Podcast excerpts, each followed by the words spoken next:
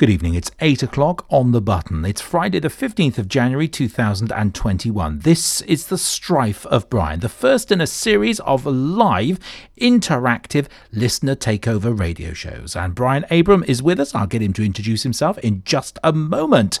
Also in the studio with us, we have the fabulous Maria and Ian Rocky. This is our listener takeover, a series of live radio shows bringing you informative educational and on topic themed content on learnradio.net. Brian, can I get you to start us off and introduce yourself? Real name is Brian Abram, real person, real um, paraplegic in a wheelchair.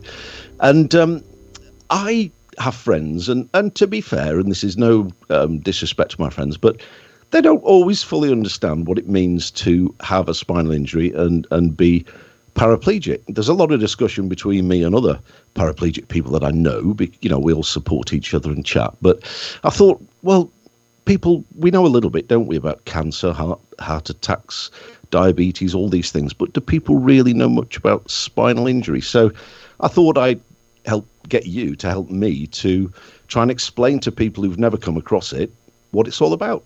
Brilliant idea. And that's what we're all about on learnradio.net. It's about informing and educating our audience. So thank you so much indeed. Very brave. I think you've been a very brave uh, human being this evening. Thank you very much because you will no doubt be bearing all. Uh, Maria has our first question. Maria, what do you have for Brian? Yeah, thank you, Brian. I mean, the, the, whole concept of this show is uh, it's such an honour to be part of it, and you know, I'd be really interested, um, you know, to listen to your discussion. So, Brian, can you tell us a little about your life before your accident? Okay, yeah, very simple. Uh, I'm 63 now. Um, used to have quite a big career in financial services. Did quite a big job. I was very fortunate. I had uh, coverage of, of, thousands of people at one stage. Um, so a big job, and I retired from that job quite early. I was only 52. Um, set up my own little consulting business because um, there's more to life than work, isn't there? And I, I I was really having a great time. I was very fortunate. We had a beautiful house in Spain as well as a nice house in the north of England. And we divided our time between here and Spain, and life was absolutely perfect, to be quite honest.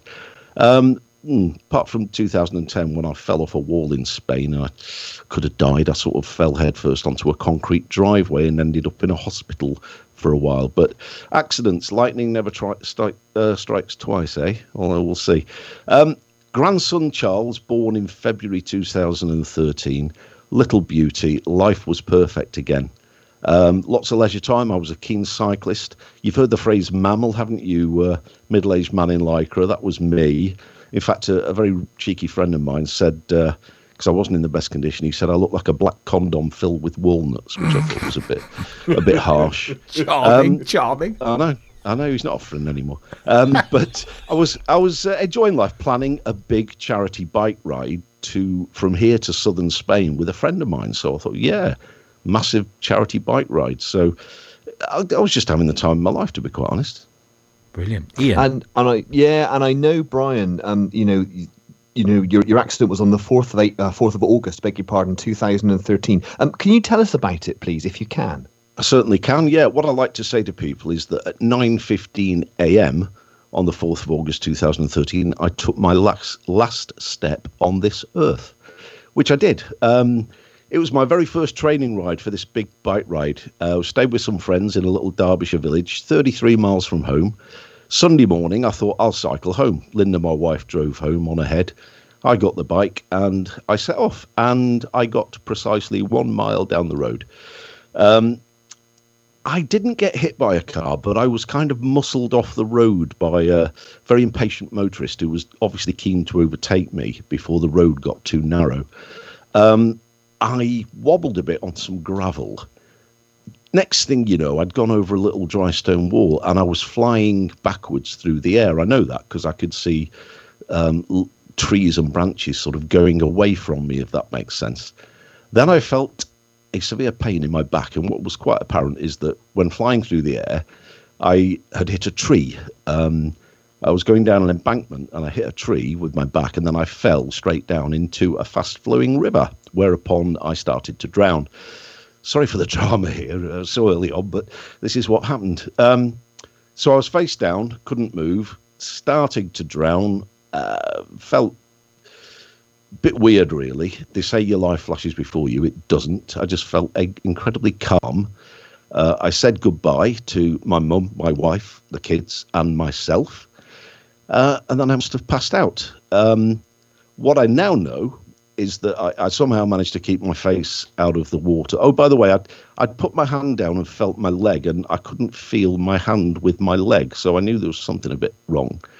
Um, but apparently, and I was unconscious at this stage, but apparently, Mountain Rescue managed to get to me. Um, they got me in an ambulance because uh, they couldn't land a helicopter, it was too wooded. And they took me off to Manchester Royal Infirmary, whereupon I was placed into an induced coma. So that's what happened. Bit dramatic, eh? I should say as well. And we're tempering the story with some of your music choices as well. And you've chosen your first track this evening, Bruce Springsteen, The Power of Prayer. Why, why did you choose that one? Well, there's nothing really significant in this. I, I don't I actually prayed to somebody when I was lying there. I don't know who it was, but I did ask mm. somebody to help me. Um, I just like this track. I've been a fan of Spring- Springsteen only for about 10 years. I discovered him very late in the day. But my goodness me, this is a new song, and he's still turning out quality, quality music. So this one just makes me feel good. So enjoy it, and then we'll talk some more. Ah, Bruce Springsteen, The Power of Prayer. That's a gentleman who's not lost it, I have to say. Listener Takeover on LearnRadio.net. Uh, you're listening to the LearnRadio.net team with the fabulous Brian Abram, who's telling us about his life story. My goodness, Brian, uh, getting off to a great start there as well. And thank you so much indeed uh, for listeners who are commenting. Don't forget, all of the channels are open. Just head to the website and write on one of the padlets there. Uh, just put your name in the top there, anything you like, and a question if you want to make a question or an observation, or just make a point on there as well. Be really good. Uh, Maria, you've got our next question. Yes, thank you, Russell. Um, Brian, it's um, it's very humbling to listen to you know to your story and, and, and you know, especially about your accident and you know you've been very open and honest. Um, can you tell our listeners, um, if you can, what sorts of injuries did you have? Okay, well, as I say at the time, I I passed out eventually, but I did know that things were serious. Um, it turns out that I had the following list. I can't even pronounce some of this stuff, but I'll have a go. I had a cervical fracture that's in the neck uh, of the spinal cord. That was stable. Multiple thoracic fractures, which is sort of the chest area. The main one being around the belly button, and I was paralyzed from there down. Uh, broken collarbone. Uh, two broken shoulders, one completely shattered, multiple rib fractures, something called a bilateral hemopneumothorax. I probably didn't say that right, but basically it means lungs full of blood and air in the chest cavity, something called flail chest, which means your ribs are detached, so your chest moves in opposite directions. Half of it goes out, half of it goes in when you breathe. Uh, very little chance of surviving that. Uh, surgical emphysema, no idea what that is. Um, and this was a big one. I had a, a, tear in my aorta. That alone, I think, should have probably killed me. But it didn't. They managed to keep me alive. They put a stent in there and uh, they kept me alive, which is rather nice, isn't it? So, mm. um, so I'm in a coma in Manchester. Um, well, actually, was I in a coma? I don't know. I was actually for a while. I was a prisoner in a in a far-flung country, which was uh, in a civil war. Um, there was a big fundraiser. Hundred thousand pounds was raised for me. Uh, it was a bit awkward because Paul Weller was there and he was chatting up my wife. Uh, they looked as though they were going to run off together. Um, meanwhile, I was chatting to will.i.am, who was inside a coffee machine. Does this make sense? No, it doesn't. This, does it? This, all, this no. All, yeah, this sounds. In, yeah, yeah, tell us a if bit you, more about if it. You're in a, if you're in a drug-induced coma, you have hallucinations. Mm. They are not dreams; they are real. Seven mm. years later, I can remember every precise detail of every one of these hallucinations. God knows what drugs they put inside you. But I mean, I was a prisoner in a pet shop for a while. Uh, I know that because there was a lot of monkeys in the room with me. Mm. Um, there were snakes. One of them was dangling from my nose. Um, the thing is with hallucinations, they're all triggered by something. It turns out my wife's ringtone on her phone was a Paul Weller track, and the chances mm. are that triggered that. Um, the snake dangling from my nose, I'm pretty sure was a feeding tube. So mm. you, you get these bizarre hallucinations. I could write a book on them, I really could. But this, you know, I didn't know what the hell they were doing to me. Turns out, a bit of bad news as they were keeping me alive. I managed to get a pressure sore on my sacrum, which is where your tailbone is, uh, Mm-hmm. which got so big you could put an orange inside it eventually. So that was pretty awful. Um, and then they transfer me to Salford Royal um, ICU. We hear ICU a lot at the moment, don't we, because of COVID. I was one to one care in there, uh, not like it is when you see it on the telly. And then a high dependency unit where I started to regain some consciousness. Wow, that's just Uh, amazing. Gosh. Yeah. Yeah. There's, there's there's a there's a lot there. It's a lot that you went through, Brian. it's it is a miracle that I'm still here. It really is, um, because as I say, the aorta tear on its own in a river in the middle of nowhere should have killed me, but they kept me going, which was quite good. And can I ask, if you don't mind, how how long were you um in the coma for? You know what? I'm not entirely sure. I think it might have been a couple of weeks, but I honestly, honestly don't know. The first thing I remember was being in Salford High Dependency Unit, where I started to understand what was going on around me. Started to make a little bit of sense of it all. Um, but that was that was quite a while after the accident. Mm, Thank you, Brian. So for our next track, you've chosen Tom Odell, "Grow Old with Me." What's the connection with this track? Oh, this is a bit emotional. Uh, excuse me. I, I was at a pretty low point at this at this stage. Um, not entirely sure what my future was, and, and certainly not entirely sure whether my wife would still be around to, to help me through it. Uh, uh, somebody smuggled the radio in, and uh, this song seemed to be on the radio like every fifth track. You know, Radio 2, they play the same old rubbish over and over again, don't they? Um, but this track was on, and it just got me, and it still does. Well, I hope it doesn't get you too much because it's a great track. Tom Odell, Grow Old With Me is Brian's next track. I can see why that song made him so emotional. Tom Odell, Grow Old With Me. We are live across the planet. You're listening to learnradio.net. This is our listener takeover show number one. And we've got Brian Abram in the studio, or in his respective studio. We've all linked up in our respective spaces as well. Really interesting song track there. Ian, there are some listener comments. What have we got so far? Yeah, most definitely. Got a lovely question here from Rachel, uh, who says, My mum has a wheelchair, but we haven't used it yet during lockdown. I know when we borrowed one a couple of years ago, when she was wearing a Stormtrooper moon boot as a result of a broken foot, she found it uncomfortable. How can I make my mum more comfortable when we have had our vaccines and venture out for more fresh air? I want to go for decent walks and need her to be able to feel safe and at ease. What would you suggest, Brian? Right. Okay. Well, I'm maybe not the best person to answer this because I self-propel my wheelchair, two big wheels at the at the back, and I self-propel. I'm guessing this might be one with four smaller wheels. I don't know, but number one, make sure the seat is comfortable. Get a nice padded seat for when you're going over the the lumps and bumps. You need to protect against pressure sores. I'm going to talk more about that in a minute. Um, and also, if you can, take instruction from the person who's in the wheelchair. Go at their pace. Listen to them. If they say stop or, or whatever, don't think, come on, off we go. You know, we got to get out. Let's let's get moving. Listen to the person in the wheelchair and let them guide you as to how much they want to do. That's the best advice I can give you. Wonderful. Brian, that's wonderful. Thank you very much indeed. Uh, it's 21 minutes past eight. We're back with Brian in just one second. A couple of quick comments from listeners. Lorraine says, Hi, everyone. Looking forward to listening tonight. Good luck, Brian, but you won't need it. And Rachel says, Good evening, everyone, and especially to Brian, aka Grandad Wheels, for taking center stage this evening. We're going to go back now with Brian. And to ask the next question, Maria, over to you. Thank you, Ian. So, Brian, can we ask you what happened next with your rehabilitation? Right. Okay. Eventually, I got moved to Pinderfield Spinal Unit in uh, Pinderfields Hospital in Wakefield. This is the first big step that happens in the recovery of somebody with a spinal injury. They are absolute experts at getting you from the state you're in when you get there to the point where you can go home and you can manage. Um, They teach you how to use the wheelchair. They they build up your strength. They show you techniques to be able to move around Obviously, my case, no movement whatsoever from the belly button down. So, how do you get in and out of bed? How do you have a shower? How do you do all of those things?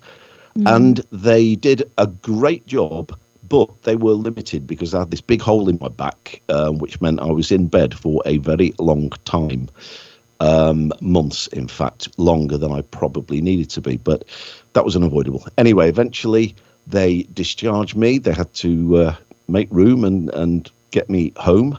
I moved home to a brand new house that I'd never been in before because there's no way I could have got into my old house. Um, And we found a, a bungalow whilst I was in hospital. God bless my wife. She managed the whole thing from start to finish, um, sorting out a new house, which was quite a challenge when she was worried about me as well. Um, but I, I wasn't fully prepared to be discharged. So even after I was home for a few months, I had to have a district nurse come in every day to help me. Um, I hope you're not eating at the minute, everybody, because I'm going to talk about something that you won't know anything about for a moment.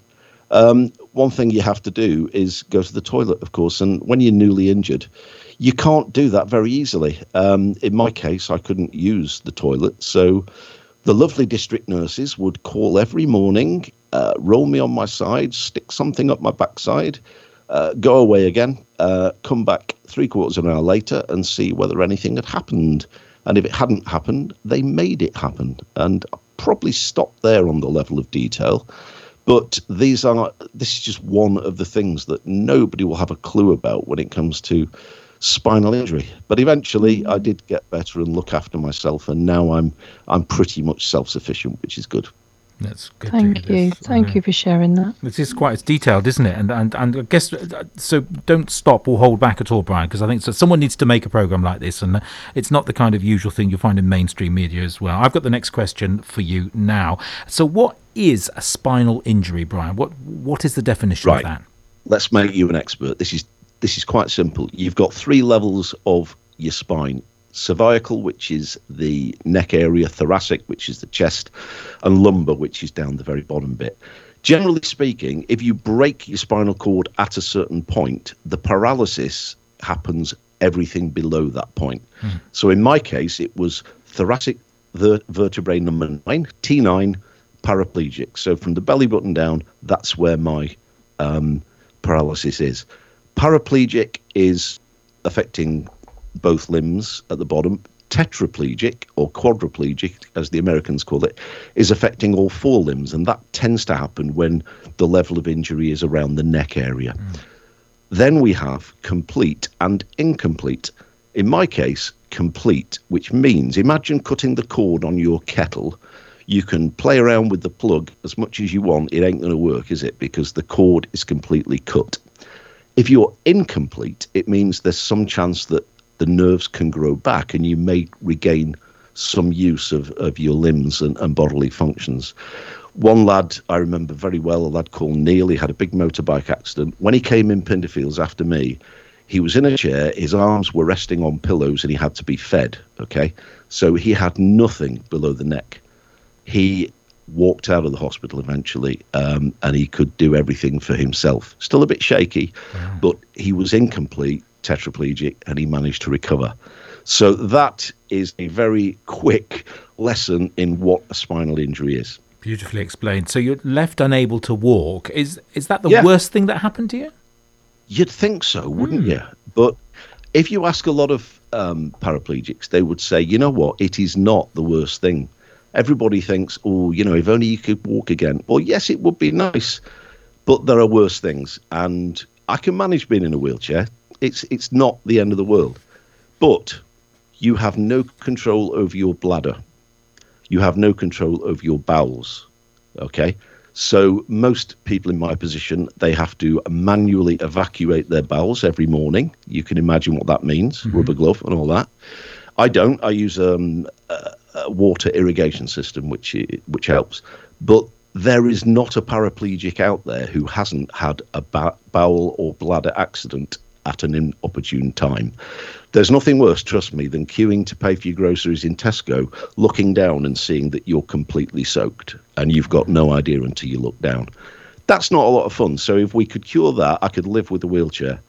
We have to self catheterize to empty our bladder. That means you're introducing a foreign object into your body. Hmm. It, it tends to give you urine infections. I've had God knows how many. One was so bad a couple of years ago, I was in hospital for five days with sepsis as a result of that. That didn't get me either. I'm indestructible. You'll have gathered that by now. Um, spasms and nerve pain. One poor lad in, well, I say poor lad in hospital, his spasms were so bad that if he wanted to turn over in bed, he just slapped his leg and it flipped him over. Um, yeah, I get spasms. My legs shake um, like Elvis at full speed. Um, sometimes it can almost shake you out of your wheel- wheelchair. It's quite bad. And believe it or not, this how cruel is this? You've lost the use of your legs, but you've got chronic nerve pain. That is so mean, isn't it? No. But so many people in my position have terrible neuropathic pain, um, and it can be absolutely appalling. Mine, thank God, is not so bad. Uh, bone weakness, osteoporosis. You're not um, putting pressure through your bones, so they get weakened and, and they turn out like crunchies in the end. So it's very easy to, to break bones. Um, and one of the biggest things of all that people have no idea about really is the risk of skin problems. You you lose muscle tone, obviously. So if you can imagine your backside, it's a bit bony. If you pinch your skin between your bone and another hard surface, you can get a pressure sore, and basically the the tissue dies. It can happen within minutes, and it can take ages to heal. I had one on my bum a while back, and I was, let's think, I was in hospital for three months with it. Um, altogether, I was five months out of my wheelchair and in bed because of that um, all because I wasn't sitting properly and I didn't have the right cushion underneath me. Um, I've known people who have been on the toilet with their leg leaning against a radiator and had no idea until all the skin came off the leg. Um, heated seats in a car, burning their backsides. So, you said, is being unable to walk the worst thing? No, it's not. I can live with that. We can live with wheelchairs. They help us get around. They they actually enable us, not disable us but it's all these other things that come Yeah. with it. We call we call it the gift that keeps on giving. Well, it's certainly that, Brian, and I think most people listening to this will have had no idea whatsoever that there's all this. I don't think so. I didn't. No. I didn't until this happened to me. I had no clue. And actually, that leads us on to my next choice of music hmm. because you'll have gathered here that really, apart from my hair and my teeth, there's not much else that works in, with my body. Really, it's, I and I I listen, I got came across this piece of music a while ago from a band that very few people will have heard of, and this is my anthem, and I'll let you take it from there. Oh, you're very well. You were doing so well. What, take me the whole way through it. It's a lovely track. What's the track title Well, called? this is by a band called Blackberry Smoke. This is my anthem, and this track is There Ain't Much Left of Me. Listener Takeover on LearnRadio.net. A very good evening to you. Yes, indeed, you are listening to Listener Takeover with us here, the team on LearnRadio.net, and the very fabulous Brian Abram, aka Grandad Wheels. 26 minutes to 9 o'clock this evening. We are listening to a very personal story indeed, but this is so incredibly informative. Informative. Uh, Brian, um, so can you tell us a little bit more? What's the impact on an injury like this? Okay, well, I've, I think I've covered most of the physical impact there, but of course it goes beyond that. You've got to get your head around it. The first thing you've got to get your head around is you left home perf- in my case you left home perfectly well and and the next thing you know you're paralyzed for the rest of your life and uh, you ain't going to get better so that is quite hard to get your head around then you realize that it isn't just you it's your partner it's your your family your children everything everybody is affected by it because their la- lives have just changed forever as well uh, and that's that's tough to deal with you where you live, your home.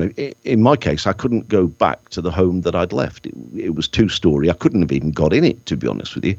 So, you know, I was lucky. I could find a new house. But imagine if you couldn't. Imagine if you couldn't afford to to move somewhere else. It's no wonder DIY SOS do so many houses for people in wheelchairs because they need help.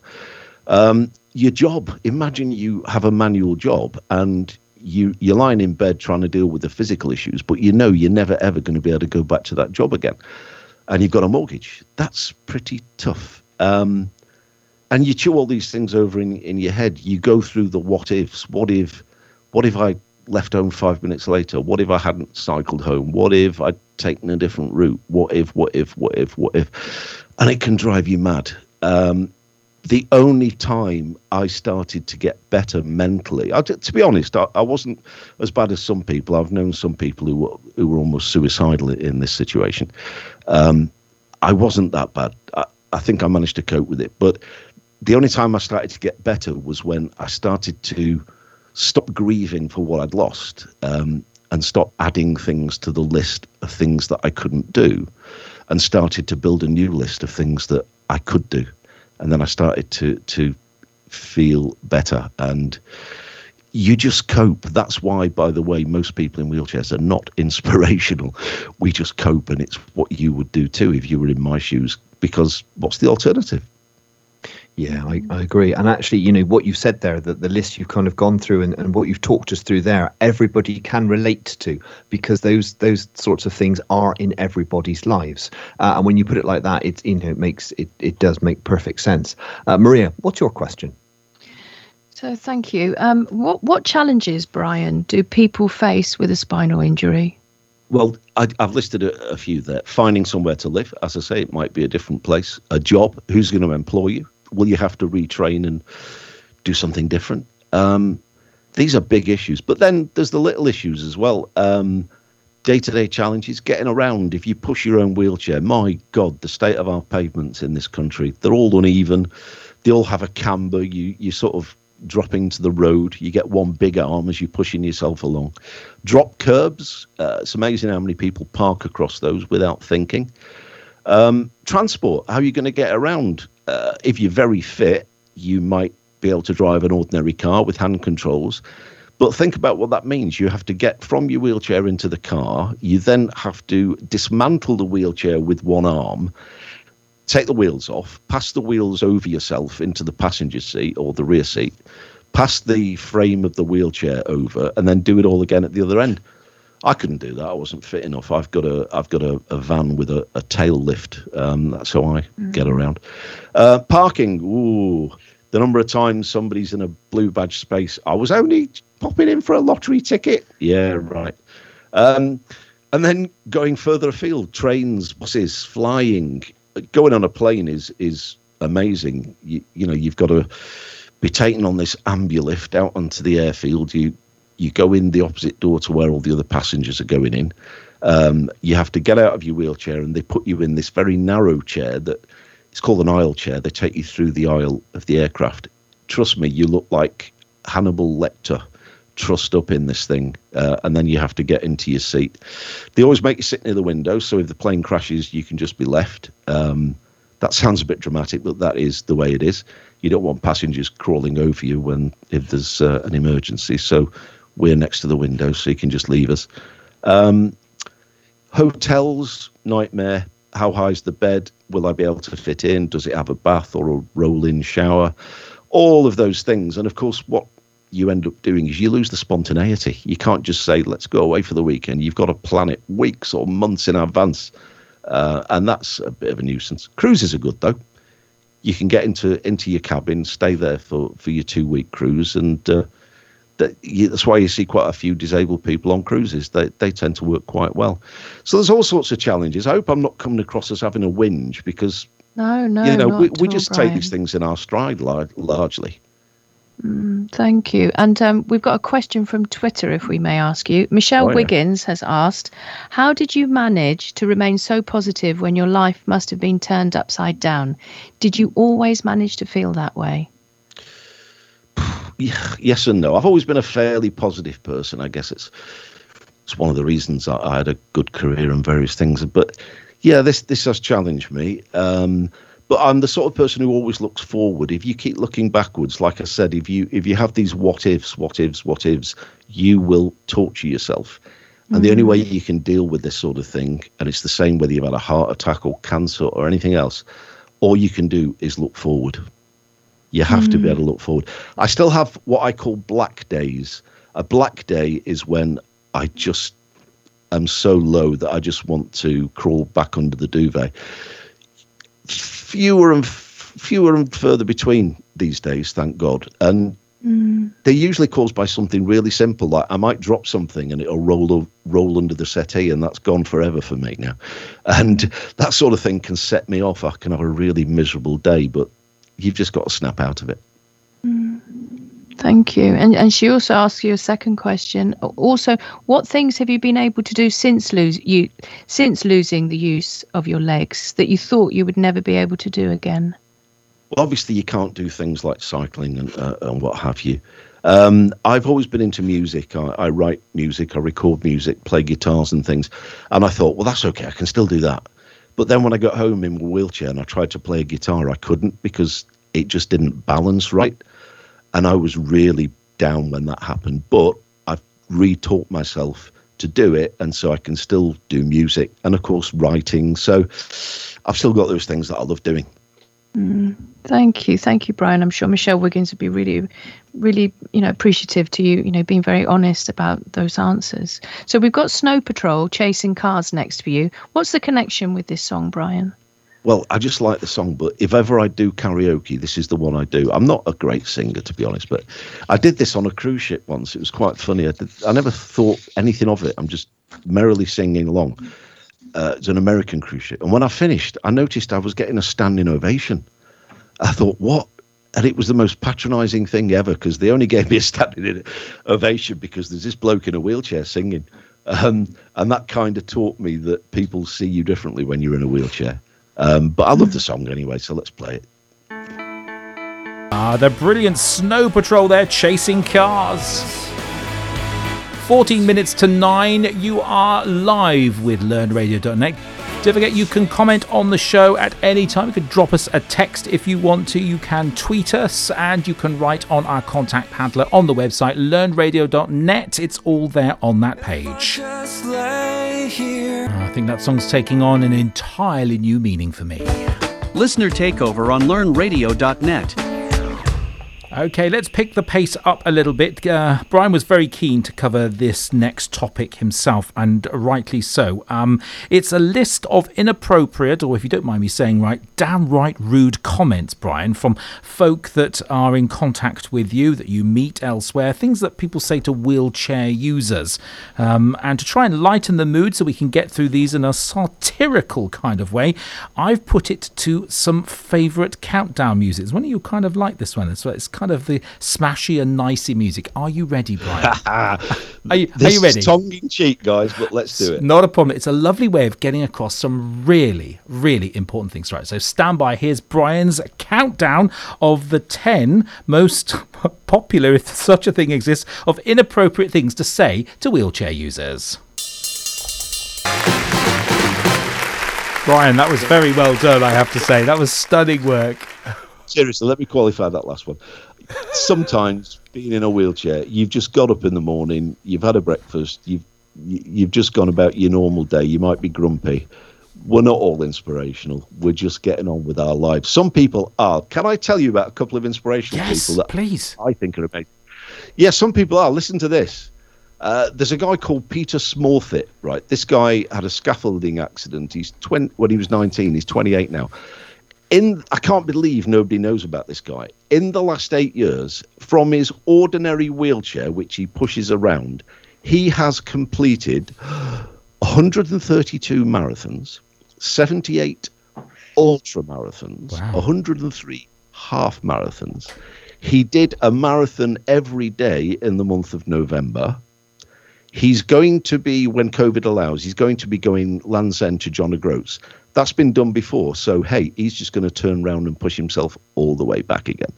He's raised 1.4 million pounds for charity so far, and you've never heard of him. That guy, des- I'm trying to get him on TV at the minute. That guy deserves some credit. There's a little lad called Emerson. Uh, he, he was on Children in Need, backup, uh, one of the charities I support. I've worked with him. Little little six year old lad. He inspires me because he smiles every day, and he's you know he's got challenges ahead of him, but he's so positive. And a young lady I know locally, girl called Faye. She's in an electric wheelchair. Only one of her arms works as well, which makes it tough.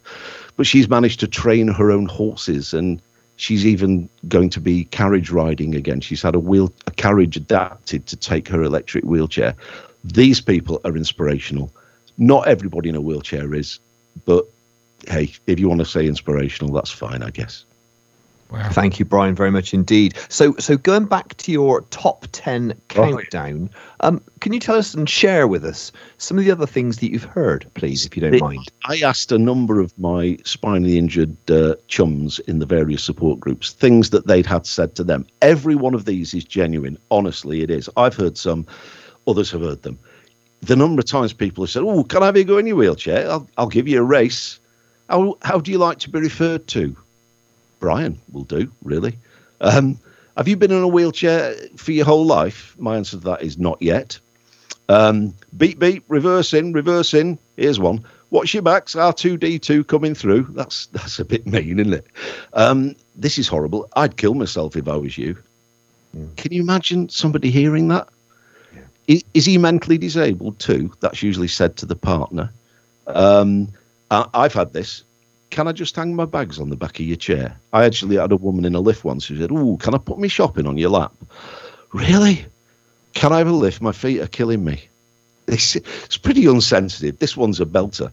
It must give you a real insight into what it's like to be disabled. Think about that. Yeah. Aren't you marvelous being able to get outside? And uh, here's one. Aren't you aren't you lucky to be able to sit down all day?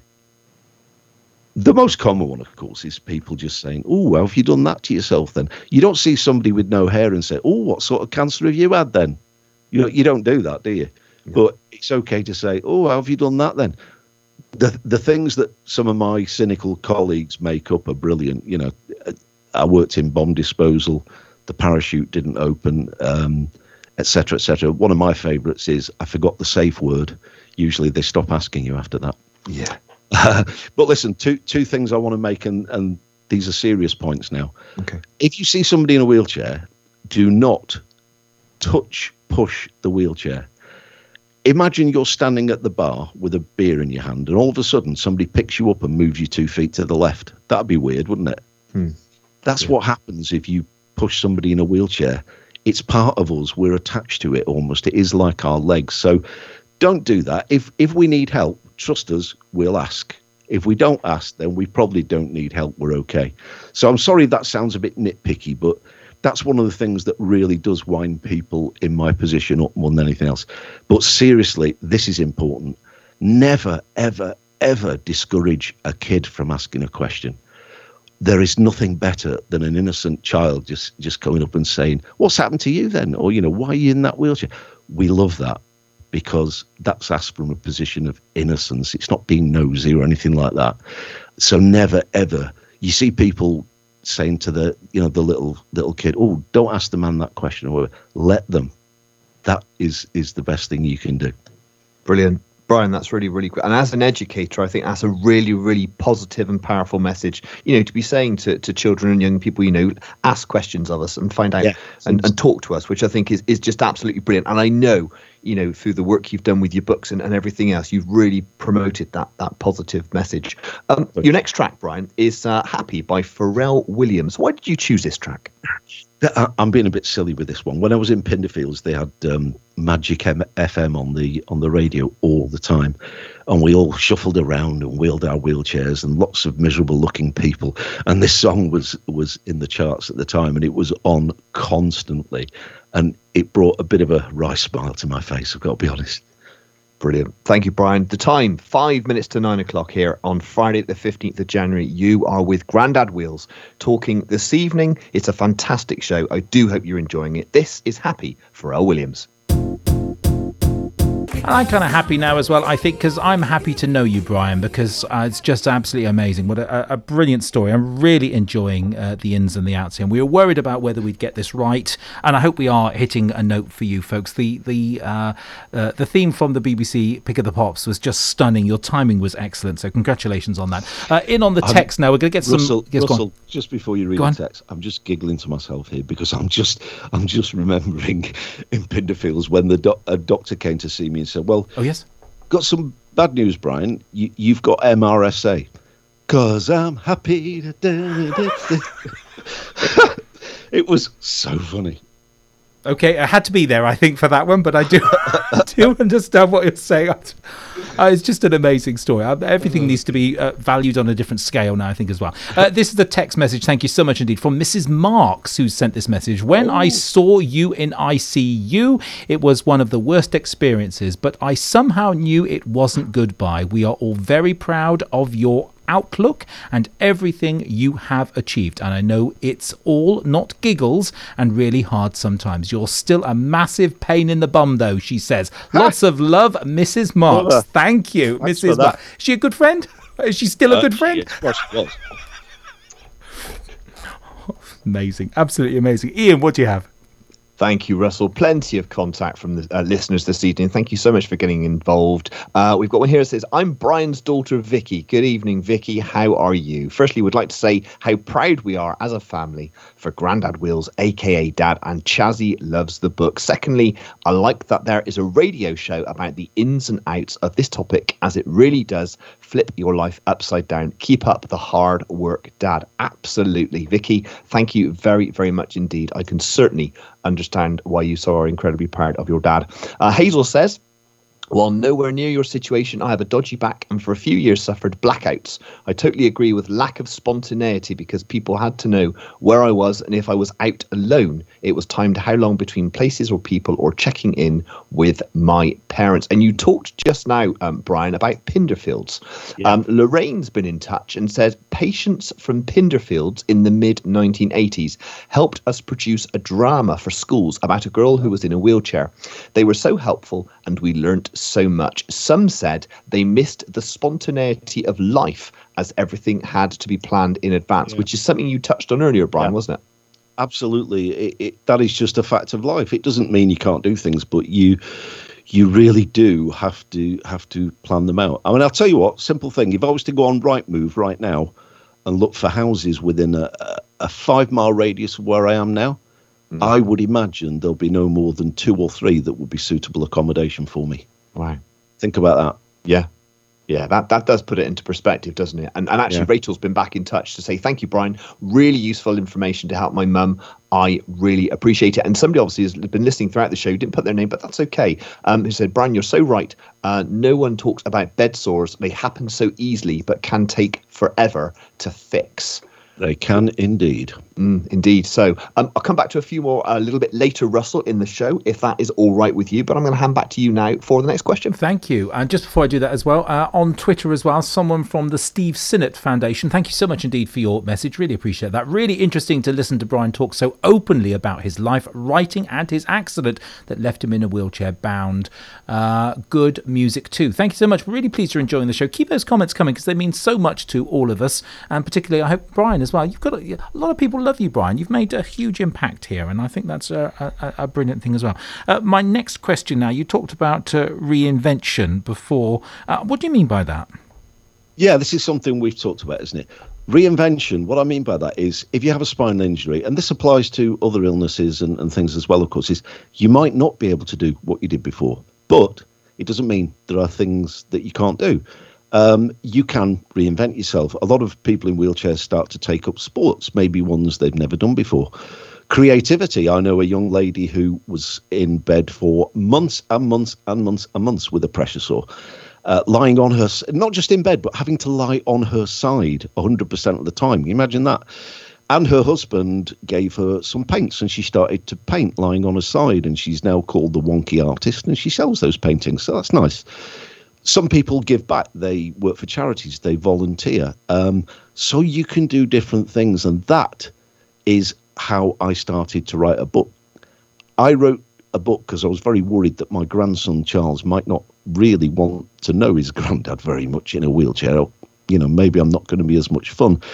Maybe one day when he was older, he was going to ask me, you know, granddad, why are you in a wheelchair? Why are you different to other granddads? So I wrote this silly story. Uh, I made up nonsense about me being attacked by a lion, and that's why I'm in a wheelchair.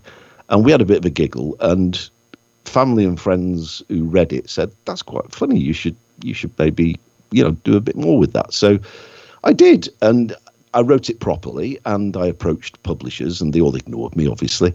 Uh, and I thought, well, it maybe needs bringing to life. So after a a long search, I managed to find a lovely illustrator, Lynn, she might be listening, who's um, a superb artist, never drawn a cartoon before, but she decided to have a go, and we produced it all. Um, nobody interested, so we decided to self-finance it and self-publish it, and we launched the first book on the first of November, uh, 2019, and we sold some on a website. We were lucky enough to get a bit of coverage on TV, uh, which was great, and in the media, and we decided that we were going to give any money we made from it, if there was any, to charity, um, to charities that support people with spinal injury.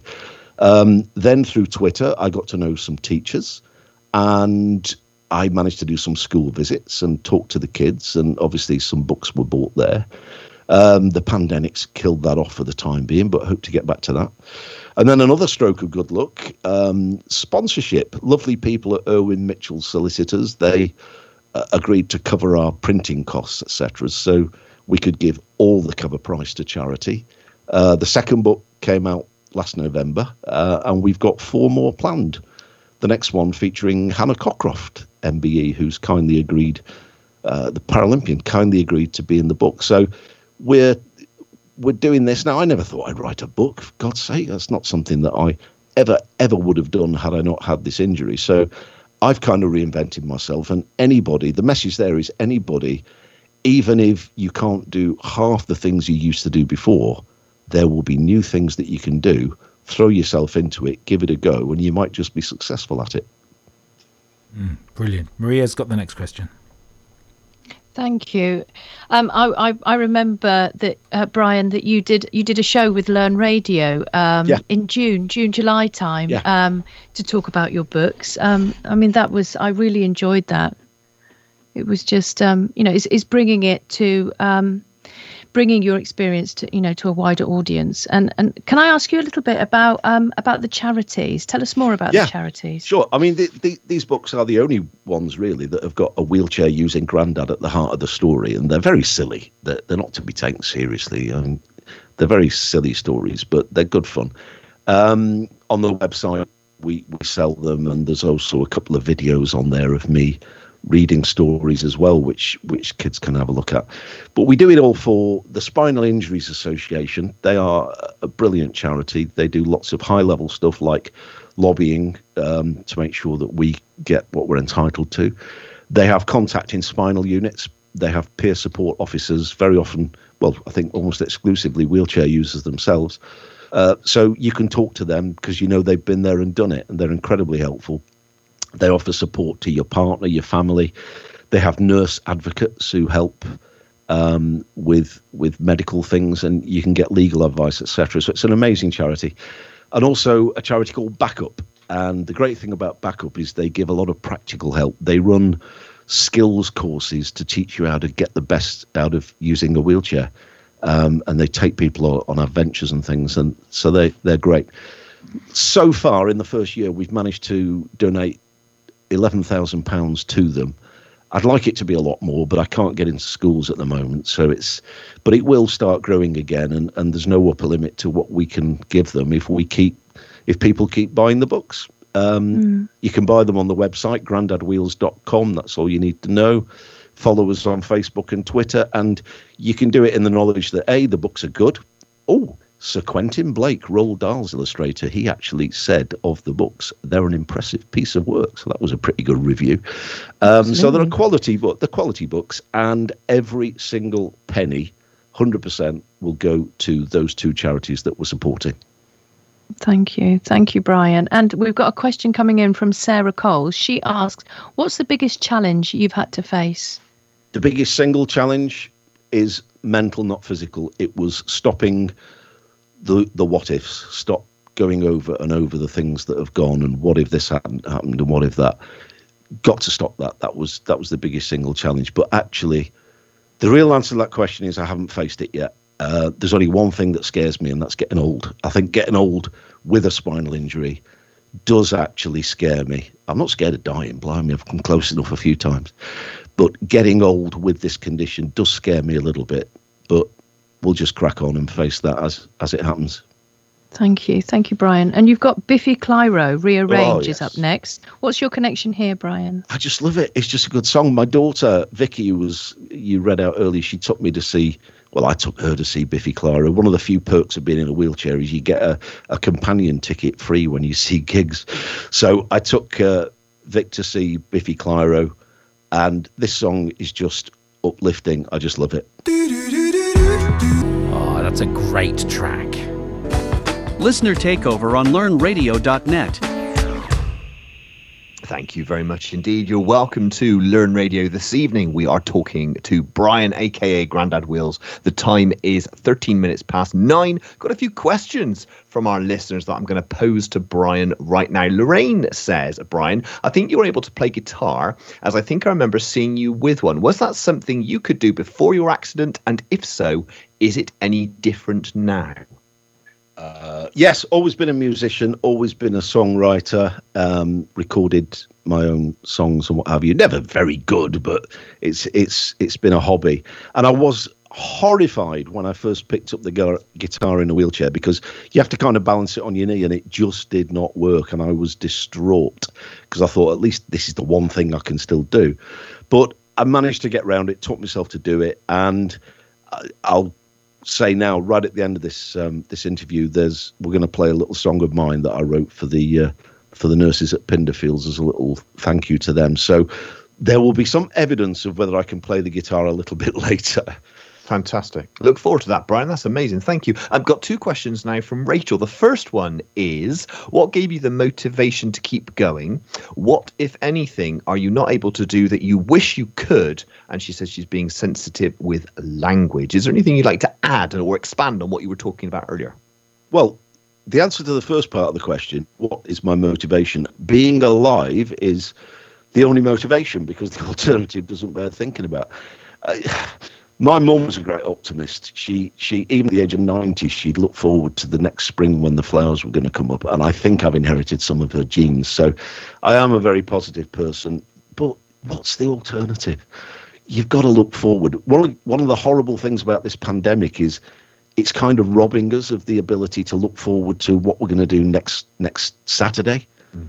That's horrible, isn't it? So we're all thinking, well, when this pandemic's over, we're going to have a hell of a party and all that.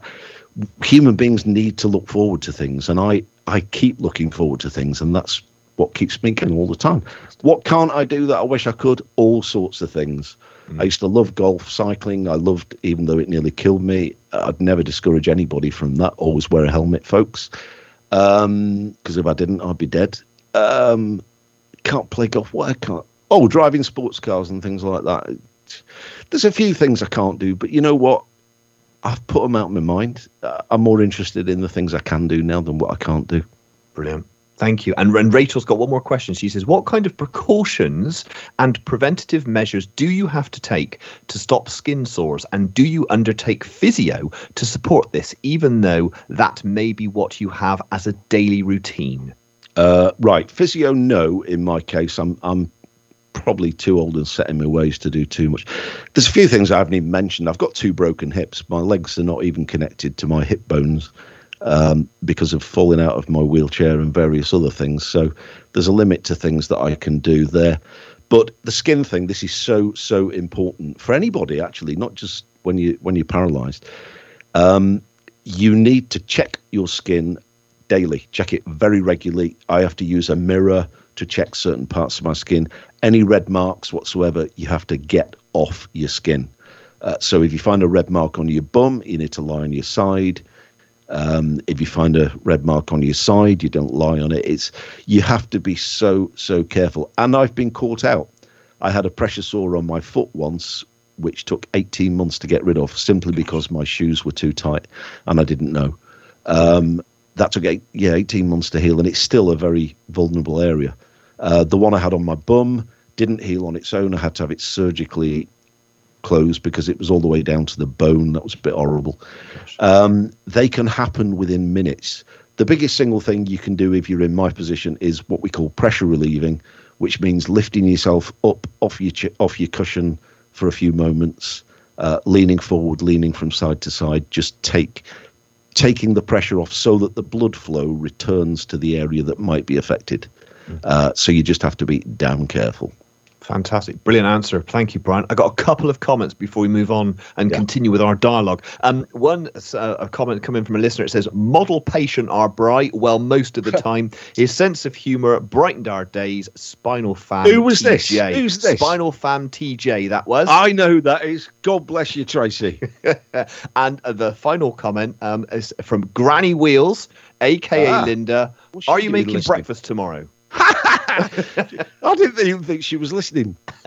I thought she was watching some telly. Well- Am I making breakfast tomorrow? No, that's Sunday. Do your own.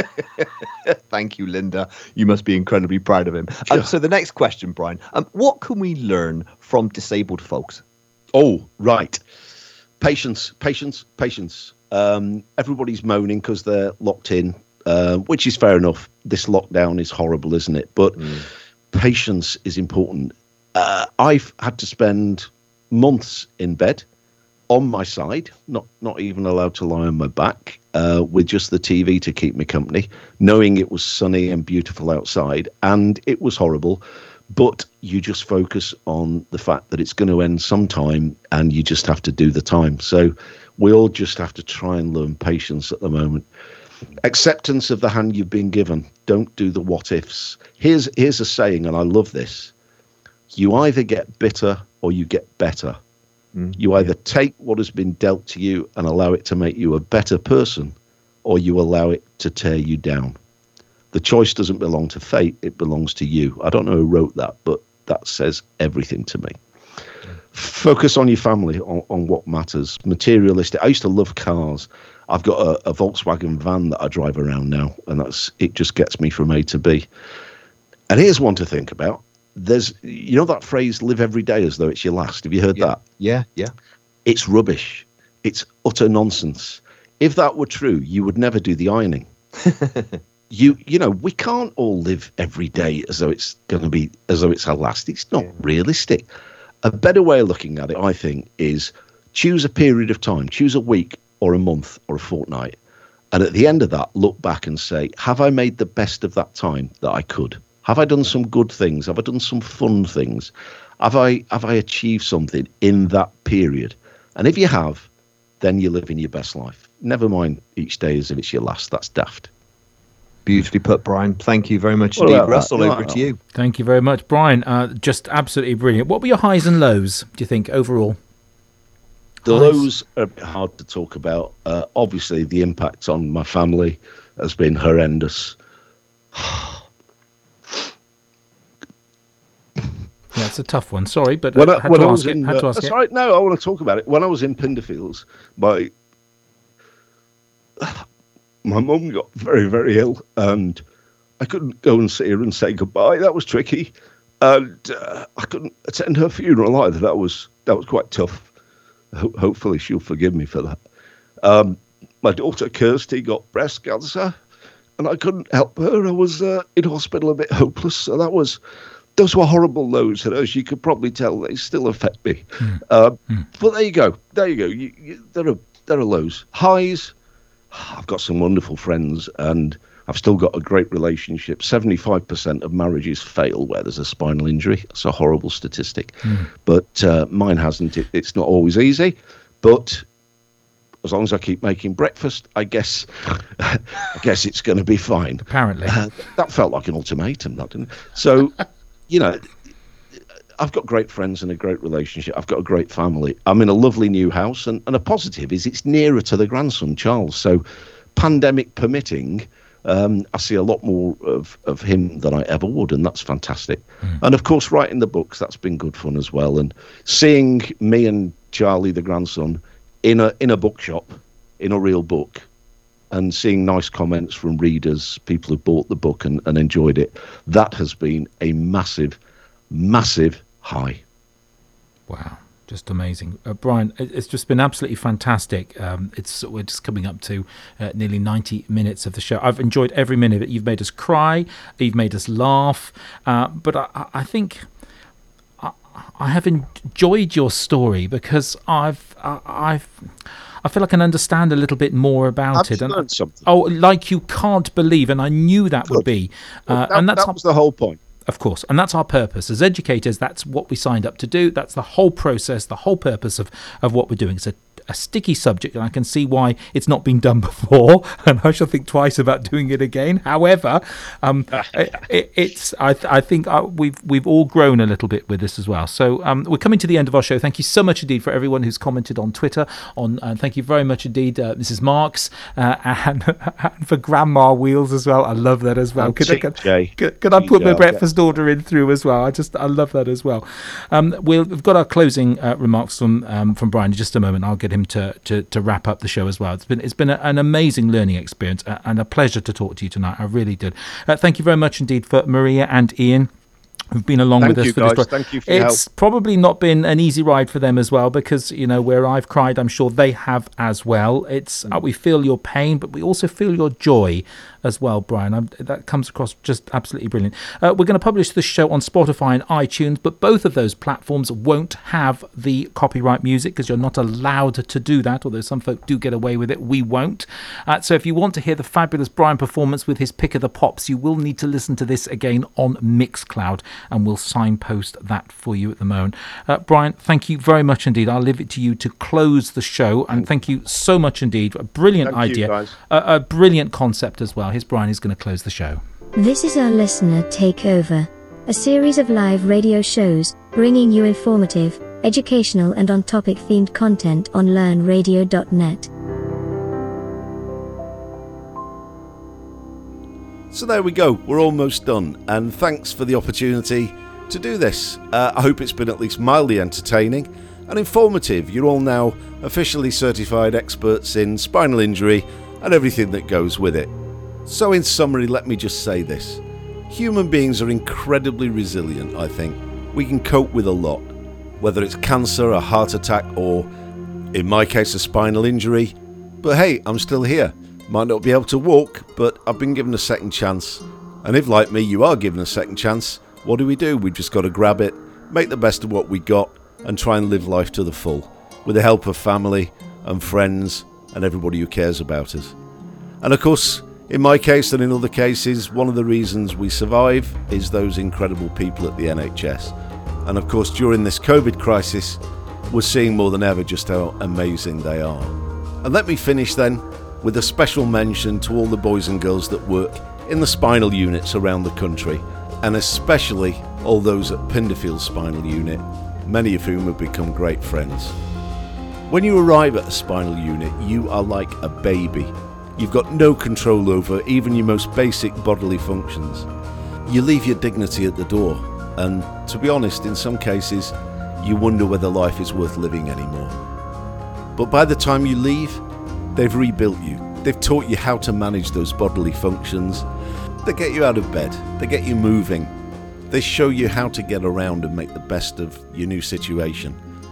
They show you that life's worth living again and they give you your dignity back. Now, I hope you've enjoyed the music that we've played during this programme. Uh, I'm going to spoil it all now by including a song that I wrote and recorded a while back. This came to me while I was feeling a bit low in the middle of the night in Pinderfields, and I managed to put it to music eventually. It's only a couple of minutes long. Um, it's my little way of saying thank you. Uh, so I'll finish on this. Thanks for listening. This is For the Nurses.